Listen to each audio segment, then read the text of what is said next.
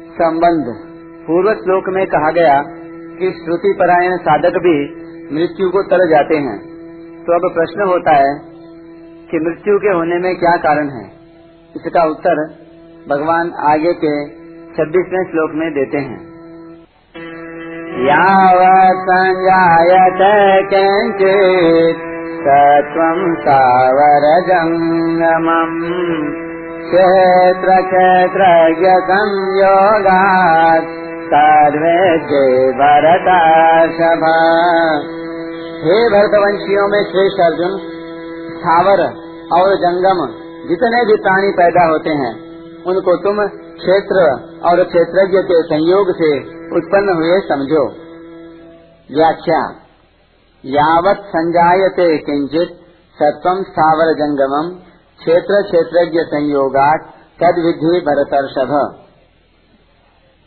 स्थिर रहने वाले वृक्ष, लता, दूब, गुल्म त्वसार बैंक बाँस, पहाड़ आदि जितने भी स्थावर प्राणी हैं और चलने फिरने वाले मनुष्य, देवता, पशु, पक्षी, कीट, पतंग, मछली, कछुआ आदि जितने भी जंगम प्राणी हैं, अर्थात थलचर जलचर नवचर प्राणी हैं। वे सब के सब क्षेत्र और क्षेत्रज्ञ के संयोग से ही पैदा होते हैं। उत्पत्ति विनाशशील पदार्थ क्षेत्र हैं और जो इस क्षेत्र को जानने वाला, उत्पत्ति विनाश रहित एवं सदा एक रस रहने वाला है, वह क्षेत्रज्ञ है। उस क्षेत्रज्ञ, प्रकृतिस्थ पुरुष का, जो शरीर के साथ मैं मेरेपन का संबंध मानना है यही क्षेत्र और क्षेत्रज्ञ का संयोग है। इस माने हुए संयोग के कारण ही इस जीव को स्थावर जंगम योनियों में जन्म लेना पड़ता है। इसी क्षेत्र क्षेत्रज्ञ के संयोग को पहले इक्कीसवें श्लोक में गुण संग्रह पद से कहा है। तात्पर्य यह हुआ कि निरंतर परिवर्तनशील प्रकृति और प्रकृति के कार्य शरीर आदि के साथ तादात्म्य कर लेने से स्वयं जीवात्मा भी अपने को जन्मने, मरने वाला मान लेता है। स्थावर जंगम प्राणियों के पैदा होने की बात तो यहाँ संजायते पद से कह दी और उनके मरने की बात आगे के श्लोक में विनश्रु पद से कहेंगे। तद विधि भरतर सभ। यह क्षेत्रज्ञ क्षेत्र के साथ अपना संबंध मानता है। इसी से इसका जन्म होता है। परंतु जब यह शरीर के साथ अपना संबंध नहीं मानता, तब इसका जन्म नहीं होता। इस बात को तुम ठीक समझ लो। परिशिष्ट भाव। यहाँ यावत संजायते के अंतर्गत जरायुज, अंडज, उद्भिज, स्वेदज, जलचर, नभचर, थलचर, मनुष्य, देवता, पितर, भूत, प्रेत, पिशाच आदि संपूर्ण प्राणी लेने चाहिए।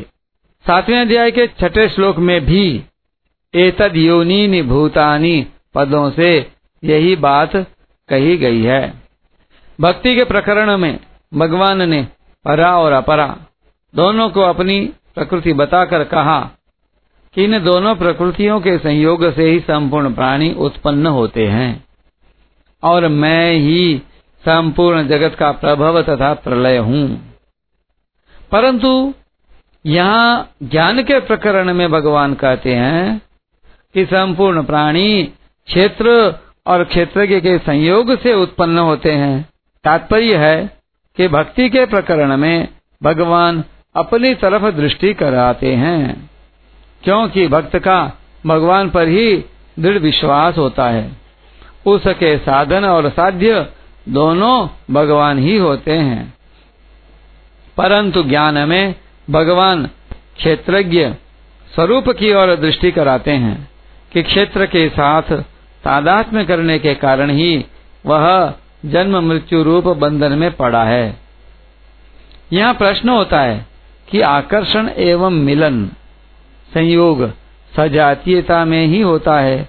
फिर विजातीय क्षेत्र, जड़ के साथ क्षेत्रज्ञ, चेतन का संयोग कैसे हुआ? इसका उत्तर है कि जैसे रात और दिन का संयोग नहीं हो सकता, ऐसे ही क्षेत्र और क्षेत्रज्ञ का भी संयोग नहीं हो सकता।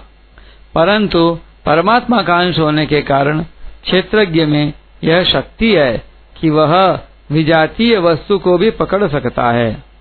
उसके साथ अपना संबंध मान सकता है। उसको यह स्वतंत्रता भगवान ने ही दी है। परंतु उसने इस स्वतंत्रता का दुरुपयोग किया। अर्थात भगवान के साथ संबंध न मानकर संसार के साथ संबंध मान लिया और जन्म मरण के चक्र में पड़ गया।